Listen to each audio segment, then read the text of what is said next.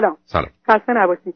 آقای دکتر، سوال من از شما در رابطه با شرایط ایران در حال حاضر و شرایط دلار که فرمودیم بنبست اقتصادی و به هم ریختگی که در حال حاضر در ایران هست که قیمتی رو میدن به قیمت 1400 تومان، وارد صرافی میشی میگن 1600 1597.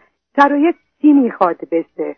راجبه چی از چی میخواد بشه؟ راجبه ایران که با این وضعیت فعلی که داره در رابطه با دلار چی میخواد بشه؟ آخه رابطه دلار که موضوع مهم نیست. ازم رابطه دلار یا نرخ رژیم در انزوا هست. صبر کنید. نرخ برابری عزیز، صبر کنید. دلار چون دیروزم عرض کردم فقط یاد، دلار قیمت واقعیش حتما اونور 2500 و نزدیک 3 اگر حتی شاید 4000 تومانه. بنابراین اون قیمت واقعیشه. در ایران به دلایل استفاده‌ای که خودشون از نگه داشتن پایین قیمت دلار میبرند این وضعیت رو ادامه دادن، ولی همکنون به دلیل محدودیت‌هایی که از نظر درآمد ریالی دارن دلارها رو به قیمت بیشتری به بازار میارن برای که بتونن احتمالا مثلا کسر بودجه رو یا کمبود ریال رو از نظر دولتی جبران کنن و این وضعیت چه بخواهند و چه نخواهند دیر یا زود فقط وضعیت دلار فرض میگیریم بقیه چیزا ثابته به 2000 و 3000 تومان هم خواهد رسید. فقط دلار نیست، بقیه ارزها هم به اینجا خواهند رسید. این وضعیت چیز عجیب و غریبی هم نیست.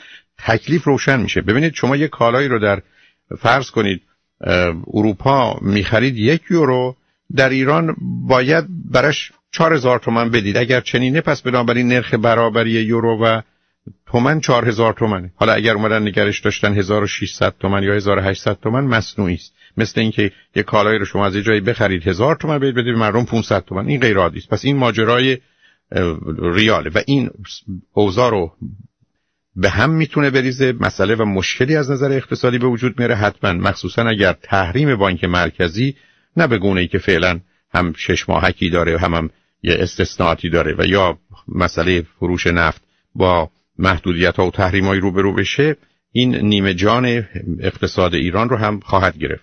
بنابراین مسائل اقتصادی مسائلی است که وقتی که از یه حدی بگذره جوامع رو با مشکلات جدی و دگرگونی‌های اساسی روبرو می‌کنه و نه به خاطر ماجرای دلار. ماجرای دلار میتونست خیلی راحت و آسوده در یک کشوری با تغییراتی که میدادن یا شناور کردن نرخ ارزشون این مسئله رو در مدت کوتاهی به جای عادی خودش برسونم، طوری که از 193 کشور دنیا 190 تاش اینجوریه.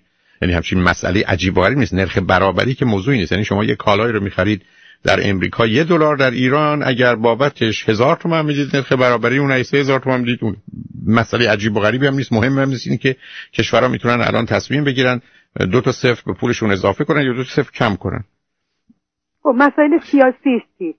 مسئله این که الان تقریبا در حالت تحریم اتحادیه اروپا، حالا زمانش رو ندادن ولی گفتن که نفتم تحریم میشه و شرایط مردم ایران، وضعیتی که زندانها داره، وضعیتی که اجتماع داره و همه علائم فروریختگی سیستم هست. یعنی شما، من این تجزیه و تحلیل رو 2 سالی است که باش دارم، شما اون شرایطی رو که برای به هم ریختگی سیستم ها و نظام ها هست، شرایطی رو که میبره جنبش رو هم از این که آشکار باشه یا پنهان به سمت انقلاب رو در ایران میبینید. یعنی علائم کاملا مشخص یه انقلاب با توجه به اطلاعاتی یا آگاهی هایی که از نظر علمی داریم در ایران کاملا فراهمه. یعنی همه گونه سیستم اقتصادی، نظام ایدئولوژی، ماجرای سیستم سیاسی و حقوقی و قانونی، روابط اجتماعی، نظام آموزشی، فشار و تحمیل و ارتباطات بین المللی، همه دست به دست هم داده و یک سیستم به یا نظامی رو زیر بمباران‌های داخلی و خارجی گذاشته. این که کی میشه کند و چگونه دربارش میشه حرفی زد، ولی زمانش هم به نظر من زمان بسیار کوتاهیه. چه مدت زمانی رو شما میتونین، مثلا این برنامه‌ای که من یک از تیپ‌های شما رو سالیان پیش که شنیدم شما فرمودین حداقل 3 دهه اینا هستن و همونم شد. ببینید عزیز، من تو صحبتی که داشتم و دارم خدمت دوستان اینو عرض کردم. اولا یه مقدار آگاهی در این زمینه‌ها وجود داره، ولی من به مقدار زیادی آنچه که اطلاعات هست رو ندارم. چون شما اگر آگاهی رو داشته باشید اطلاعات نداشته باشید کار رو مشکل می‌کنه. دوم، بارها عرض کردم، میگویند درباره موضوعهای اجتماعی یا زمان رو بده، چگونگی رو نگو، یا چگونگی رو بگو زمان رو نده. من هر دوتا رو عرض کردم و عرض خواهم کرد.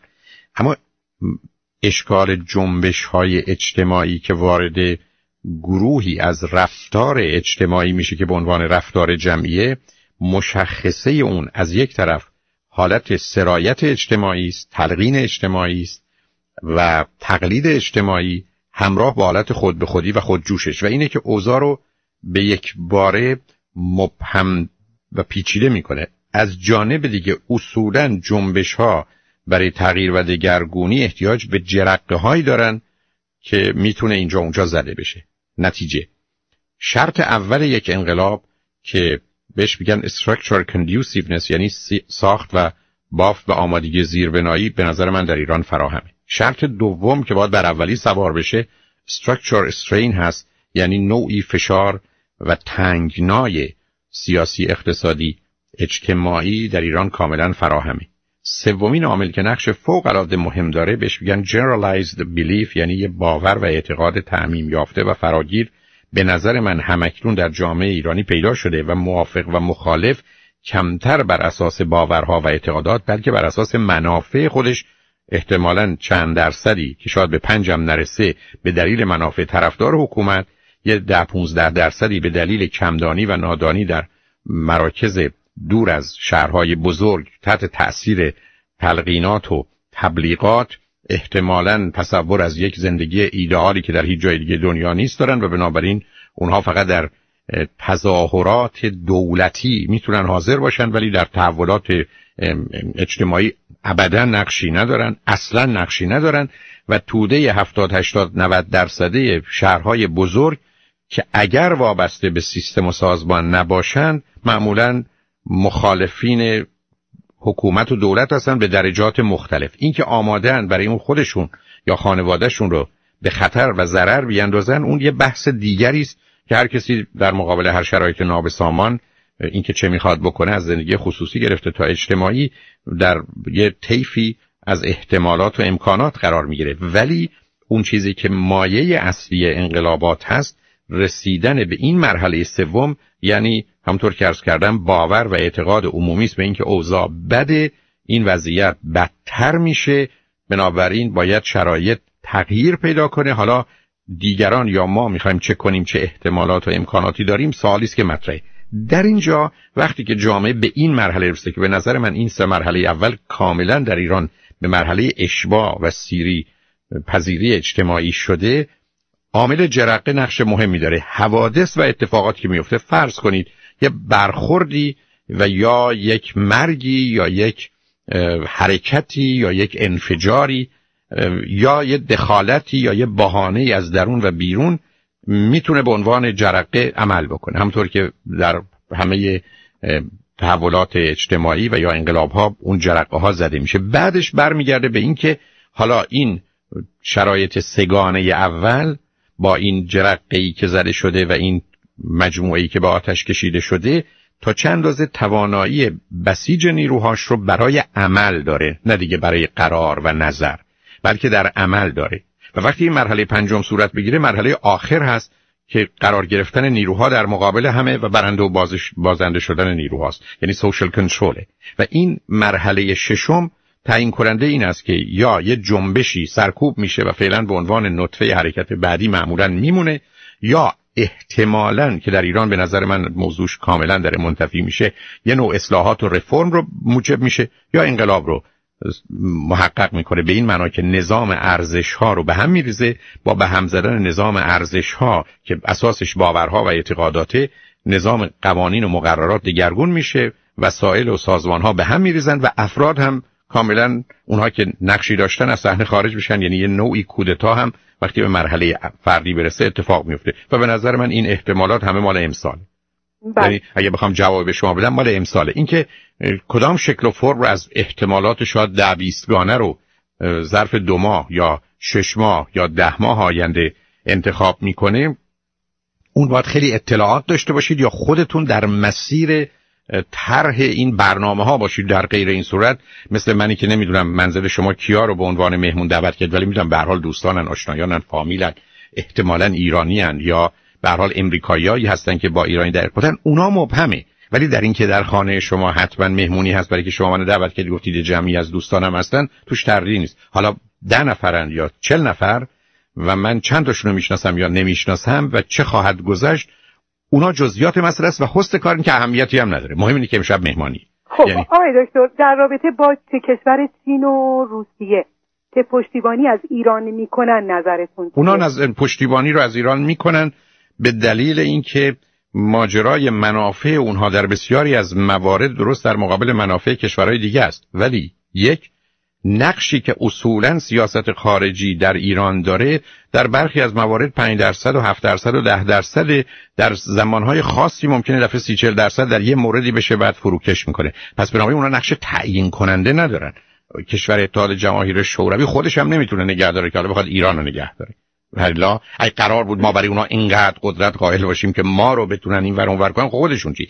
دولت امریکا هم اینطوره. امریکایی که برای پایین آوردن نرخ فرض کنید بیکاریش دیگه زمین و آسمون رو به هم میدوزه و همه کارا رو میکنه که این نرخ رو پایین بیاره که مثلا اگر زیر 8 برسه آقای اوباما انتخاب میشه و اون همه کوششش رو میکنه که به اونجا برسونه و انتخاب خودش رو و اصولا دموکرات ها رو در مجلس نمایندگان یا سنات تثبیت کنه، از اوتش برمیان. یه دفعه این همه نباید بهش قدرت داد. اونا از هر فرصتی به دلیل منافعشون با نگاهی که دارن بهره برداری میکنن، اشتباه هم میکنن، ولی اونا عامل تعیین کننده هیچ وقت نبودند و نیستن. اونا همینقدر که قرار یه اتومبیل بیاد و یه کسی بشینه پشت فرمون، برخلاف اونا هم میشینن پشت فرمون، ولی دیگه اتومبیل ما خودمون میاریم، رانندمون هم از پشت فرمون برمیداریم، بعدم تعارف میکنیم. خب اونا هم یه ذره پر روترن قرار میگیرن. والا اینکه شما جانبداریشون رو درست میفرمایید. نکته دوم این است که روزی که قرار باشه در برخورد با همدیگه قرار بگیرن، خب میتونن با هم بجنگن. یعنی روسیه و فرض کنید چین میتونن با اروپا و امریکا، نه جنگ قصدم نظامی است ولی از نظر اقتصادی و مانورها و تحریک‌ها در مقابل هم، ولی غالب اوقات این کشورهای بزرگ چون به دنبال منافعشون هستن با هم کنار میان. یعنی با هم میگن خب ما اونجاها رو به شما میدیم یا در اون زمینه‌ها با شما همکاری میکنیم یا این تیکر مال شما اون تیکر مال ما، پس بنابراین توافق میکنن و میرن دنبال کارشون. به همین جهت است که مهم اینه که چی باقی مونده که شما بتونید به این و اون بدید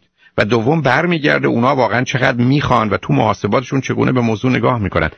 به من میفرمایید تأثیر خارجی‌ها همیشه در کشورها بوده و هست. بله، همونطور که نقش ما هم تو کشورها بوده و هست. الان امریکا به اخبارش میره تحت تأثیر حرفی که برخی از اوقات حرف مفتی که آدمی در ایران میزنه، به همین سادگی.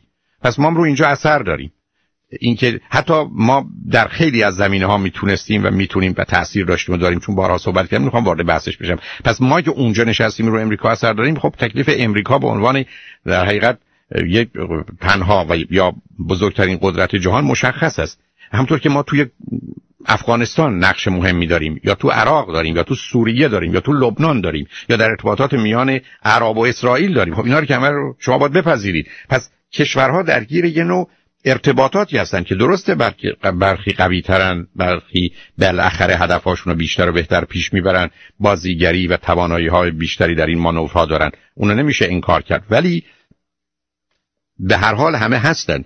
کسی که میخواد شرایط ایران رو همکنون یا 10 سال قبل یا 1 سال بعد رو پیش بینی کنه، ای بسا 20 یا 30 عامل یا فاکتور رو باید در این محاسباتش مطرح کنه که اولا همه یه اهمیتی دارن و بعد از اون چند درصد اهمیت دارن. 2%، 7%، 13%، 42%. موضوع اصلی و اساسی در تحولات آینده ایران این است که به نظر من بیش از 80-90% برمیگرده به آنچه که در روابط اقتصادی اعتقادی ایران داره به نوعی فراهم میشه. اون عامل اصلی و اساسی تعیین کننده است و بقیه علل و عوامل وارد میشن تا بتونن احتمالاً این اتومبیل رو به این خیابون یا اون خیابون یا از این خط به اون خط ببرن یا اینجا بیستن یا اونجا نیستن. ولی اساس کار بیشتر برمیگرده به روابط داخلی ایران و همه هم یه مقداری منتظرن که ببینن چه خواهد شد. کشورهای خارجی هم منتظرن ببینن این تغییرات و تحولات چه میشه. به همین جهت است که 2.5 سال قبل وقتی که اون اتفاقات بعد از ماجرای انتخابات افتاد، مردم ایرانی که در خیابان نبودن اومدن تو خیابون. پس اولا این دفعه ایرانی ها، خارج از کشورها هم که تظاهرات شرکت کردن، تظاهراتشون 10 برابر 20 برابر قبل بود. کشورهای خارجی هم با یه واقعیت‌های آشنا شدن، حکومت ایران هم با یه مسائلی روبرو شد. خب همه اینا به خاطر چیزی بود که هیچکس برنامه‌اش رو نریخته بود، طرحش هم نداده بود، اتفاق افتاد، همه ما رو با یه واقعیتی روبرو کرد. این اتفاق دوباره خواهد افتاد.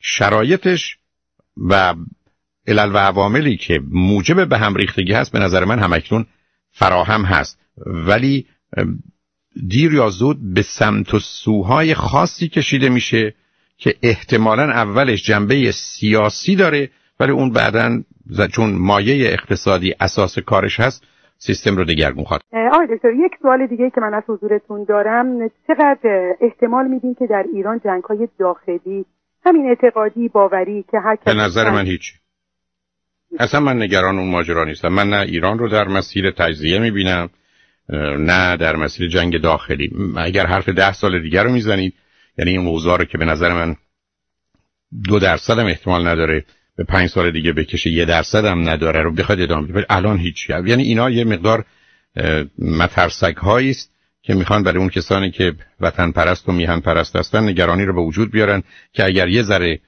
گوش به فرمان نباشن ممکنه ایران رو به هم بریزن، یا جنگ داخلی بشه یا احتمالاً تجزیه ایران بشه. به نظر من اصلا موضوعش منتفی است. امروز عزیزان ایرانی مال هر جا که هستن، از آذری گرفته و کرد گرفته و بلوچ گرفته و عرب گرفته و مازندرانی گرفته و اصفهانی و تهرانی و شیرازی و هر چی شما نام ببرید، اینا اول مسئله شون ایرانه، موضوعشون ایرانه، بعدن مسائل داخلی خصوصی پیدا میکنن درباره علاقه هاشون به یه جایی یا اظهار نارضایتیشون از برخورد یا نگاه برخی، که این درست مانند ارتباطی است که شما با عزیزان و فامیلتون دارید که به هر حال فامیلی تو همه جا مواظب و مراقب هم، ولی خب ممکنه خواهر شما از اون حرف اون شب شما خوشش نیاد، یا احتمالاً بگه به کار من در این زمین تو کاری نداشته باش و شما داشته باشه. اصلا من موضوع رو جدی نمیگیرم. به نظر من ما مخصوصاً در این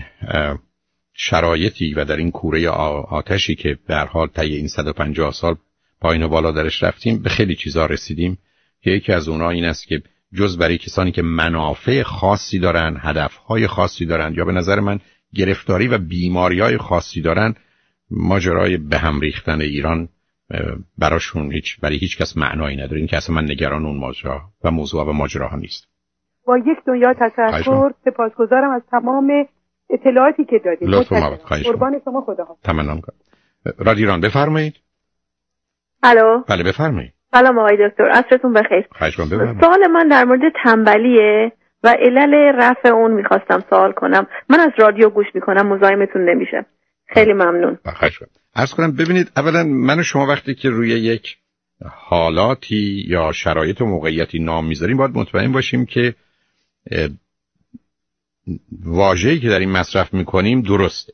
من جمله رو یه جور دیگه میتونم خدمتتون عرض کنم. من صدها بار با پدر و مادری روبرو شدم که آمدن و به من گفتن که من یه پسر و دختر بسیار تنبلی دارم، یا زن و یا شوهر بسیار تنبلی دارم، ولی وقتی که من اون فرد رو دیدم ایشون اصلا تنبل نیست. این آدم یک افسرده است، اصلا انرژی نداره، شور و شوق و هیجانی نداره، میل به زندگی نداره، افق روشنی رو نمیبینه، امیدی نداره، احساس خوبی راجع به خودش نداره. بس تنبلی نیست.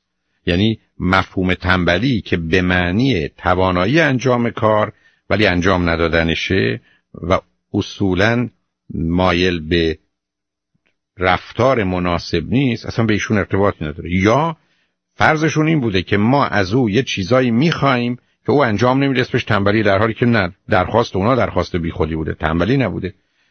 بهش برگردیم بگیم ما داریم میریم یه رستورانی، غذاش خوبه، تو هم 1 ساعت رانندگی کن بیا برای خوردن اون غذا. اون آدم به غذا اونقدر اهمیت نمیداده که به خاطرش 1 ساعت رانندگی کنه، و اون آدم علاقه به بودن با ما نداشته. بنابراین این که میگه نمیام یا خستم هیچ ارتباطی به تنبلیش نداره. پس مورد اولی که اهمیت داره این است که واقعا یه مفهومی به اسم تنبلی باشه.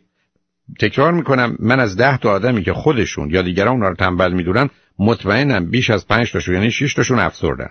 یعنی اینا بی انرژی ان، بی حوصله ان، بی علاقه ان، هیچ ارتباطی به لغت تنبلی نداره.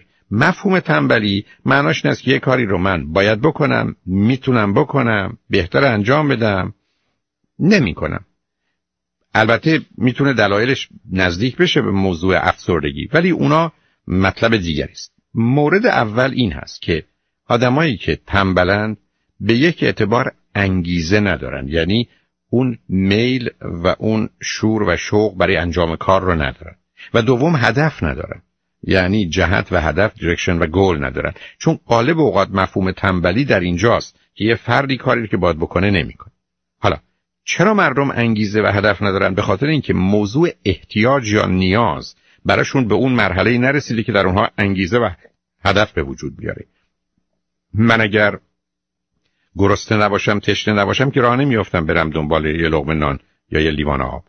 من وقتی گرسنه هستم راه میافتم. بنابراین بسیاری از آدما یا محتاج از نظر فیزیکی، روانی و اجتماعی نیستند، یا مدت هاست قطع امید کردن از اینکه این احتیاجات فیزیکی، روانی و اجتماعیشون برآورده بشه، یا اینقدر به انحراف کشیده شده که متوجه نیستن این احتیاجات رو دارن و از این طریق میشه اونها رو ارضا کرد. بنابراین شما با کسانی روبرو میشید که به دلیل برخورد نامناسب و غیر واقع بینانه با موضوع احتیاج یا نیاز درشون انگیزه نیست.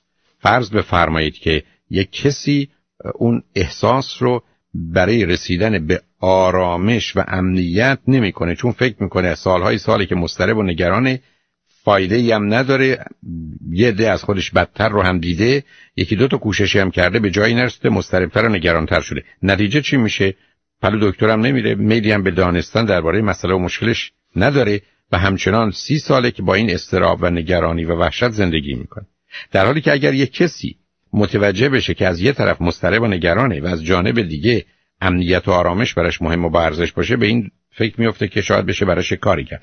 بنابراین موضوع اصلی و اساسی رو وقتی شما در آدمای تنبل میبینید، همیشه باید بدونید بیش از هر چیزی مرتبط میشه به عامل احتیاج. و بازم تکرار میکنم، هم احتیاجات فیزیکی است که منشأ حرکت در بسیاری است، هم احتیاجات روانی است، هم احتیاجات اجتماعی، و برخی به مرحله درماندگی و بیچارگی رسیدن، هلپلسنس، و بسیار طبیعی است که وقتی به اینجا میرسن دلیلی برای انجام کارها ندارن. خیلی از اوقات موضوع این است که من میخوام کارها رو انجام بدم ولی بدون هزینه، بدون دردسر. خب من از کودکی بدآموزی پیدا کردم و متوجه نیستم که من برای داشتن هر چیزی باید هزینه‌اش رو بدم، یا هزینه‌هایی رو تقبل و تحمل کنم، و یا درد و رنجی رو براش بکشم. ما در یه همچین دنیایی هستیم که برای داشتن یا رسیدن به یه چیزی و یا نگه داشتن چیزی، ای بسا در تار و پودش درد و رنج است و یا هزینه هایی که باید براش پرداخت شه. بسیاری حاضر و آماده نیستن، یه تصویر و تصوری دارن که اوضاع یا باید خودش خوب باشه، یا اگر خودش خوب نیست هیچ کسی از عهده درست کردنش بر نمیاد، پس همونطور که میدانیم غم خوردن و کوشیدن ما بیهوده است. بسیاری از افراد هستن که به دلایل ذهنی منتظرن که اتفاقی بیفته و اون هدفها و آرزوهاشون از یه راه دیگه برآورده بشه. من درسم نمیخونم، کارم نمیکنم، ولی بعدن یه همسر فوق العاده پولدار، یک زن یا مرد عاشقی که حاضر همه زندگیش رو پای من بریزه پیدا میشه. حالا من تحفه که خودم از خودم خوشم نمیاد، اون چرا خوشش بیاد؟ مگر اینکه دیوونه باشه. همچی دیوونه هم احتمالاً هم چه امکانات نداره، اگرم داشته باشه دیر یا زود متوجه میشه، ولی کاری ندارم. بسیاری از مردم هستن که اصولاً منتظرن به دلیل ذهنیتی که دارن که نیروهای پنهان و موجودات پنهان و احتمالاً ناله و نفرینشون یا دعای خودشون و دیگران به اونها یه چیزایی رو برسونه. بنابراین از راه خوب و درستش برای رسیدن به اون چیزی که مورد نظر و هدف هست اقدام نمی کنن. پس شما میتونید با کسانی روبرو باشید که چون واقع بین نیستن، معمولا مسئولم نیستن. افرادی هستن که اصولا از کودکی به این نتیجه رسیدن که اگر چیزی رو به دست بیارن، خودشون و یا دیگران از ما انتظار دارن که چیزهای بیشتر و بهتری رو به دست بیارن. پس ما اگر قدم اولو برداریم، مثل که بریم در دانشگاه در ثبت نام کنیم، حالا باید سر کلاس هم بریم، حالا باید امتحان هم بدیم، اگر به اون فایده نهاییش یا آنچه که در اونها دگرگون میکنه این علم نداشته باشن، خب از همون ابتدا ما یه نه رو میگیم، ثبت نام رو نمیکنیم و دیگه رفتن دانشگاه و امتحان دادن و همه اینا هم موضوعش منتفی خواهد بود. بنابراین گروهی هستن که موضوع اونها رسیدن به این نتیجه است که با داشتن یا خواستن پشتش همچنان خواسته‌های دیگری که از جانب خودشون و چه دیگران ظاهر میشه و گرفتاری به وجود میاد. افرادی هستند که زندگی رو خیلی سخت‌تر و مشکل‌تر از اون میدونن که است و اینا دو گونن. یکی واقعاً بدن اونها درد رو چه فیزیکی و روانی چند برابر بیشتر حس و احساس می‌کنه. افرادی هستند که حتی راه رفتن براشون دردآوره، در حالی که بسیاری دوست دارن که راه برن. افرادی هستند که مقدار انرژیشون خیلی بیشتر از آدمای دیگه است. این تا اون درجه پیش میره که برخی از اوقات واقعاً برخی حتی سینه‌خیز حرکت میکنن، با زحمت و ایده اصولا دویدن رو دوست دارن. بنابراین شما میتونید با آدمای مختلفی از نظر فیزیکی و روانی هر دو روبرو باشید که توانایی‌های اونها، انرژی اونها برای انجام کارها بسیار متفاوته. خیلی‌ها اینقدر سنگینند و سربالایی میرن که ناچار آهسته هستند و ایده سبکند و سرازیری که میتونن سرعتی بیش از حد و اندازه پیدا کنن. خیلی از اوقات زدن برچسب ما به روی خودمون یا اینکه دیگران به روی ما میزنن و با گفتن یه چنین حرفایی به خودمون و تلقینی که میشیم یا تحت تاثیر دیگران قرار میگیریم به اینجا میرسیم. و همینجاست که وقتی پدر و مادرها به فرزندانشون میگن که شما تنبلید یا بی‌عرضه‌اید یا به جایی نمیرسید، برخلاف تصورشون از 10 تا بچه مثلا اگر چند یا چندین بار اون رو بشنون، از 10 تا 9 تاشون ای بسا پدر و مادر رو باور میکنن و اون رو به عنوان یه عقیده و نظر خوب و درستی میپذیرن و حالا بر مبنای اون حرکتی نمیکنن و راهی نمیرن. جوامعی هستن که اصولا تغییرات اجتماعی یا پایین و بالا رفتنها درشون ساده تر صورت میگیره و بنابراین آدما میتونن با کمی کوشش حرکت کنن. جوامعی هستن که بسیار سختن و نظام سلسله مراتبشون به این راحتی ها اجازه رشد رو نمیده و در نتیجه خب فرضشون بر اینه که من حالا اگر کوششی هم بکنم چه به دست میارم و تفاوت آنچه که همکنون دارم و بعداً به دست میارم ابداً این تفاوت مطلوب با اون همه رنج و دردی که من باید برش بکشم ارتباط و هماهنگی نداره. به همین جهت است که افراد مختلف و متفاوت رو که من میتونم به 10 مورد دیگه اشاره کنم شما میتونید اینجا اونجا پیدا کنید که مانند من و شما نیستن، به علاوه یه ملاک و معیاری که نیست. درباره تنبلی امروز حرف این است که آدما بین 30 تا 50 ساعت در هفته، بیشتر آدما بین 30 تا 50 ساعت در هفته قرار کار بکنن یا در مسیری که به هر حال موجب تولیدی بشه یا افزایش دانش و توانایی در اونها بشه حرکت کنن. اینی که گفته میشه یه آدم اگر هفته 30 تا 50 ساعت کار میکنه دیگه تنبل نیست.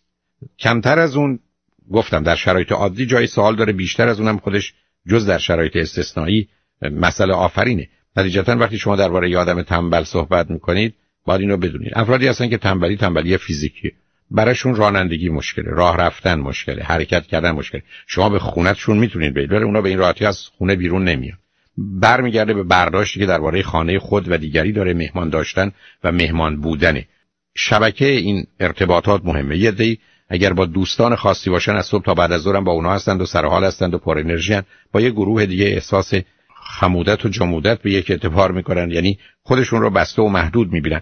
این است که خیلی باید مواظب بود که این لغت‌ها رو همینجوری به کار نبریم و علت گفتن همه این حرفا به خاطر این بود که ماجرای تنبلی یا تنبل نبودن ابعاد و زمینه‌های مختلف و متفاوتی داره. خیلی از وقت هم مثلا برمیگره به فعالیت مغز و این ماجرا تا مرز هایپر اکتیویتی، بیش فعالیتی میره که ایده درست از اون طرف با گرفتاری و بیماری روبرو هستند، زیرا بیش از حد حرکت میکنن و ضمناً ترمز و فرمون لازم رو هم ندارن.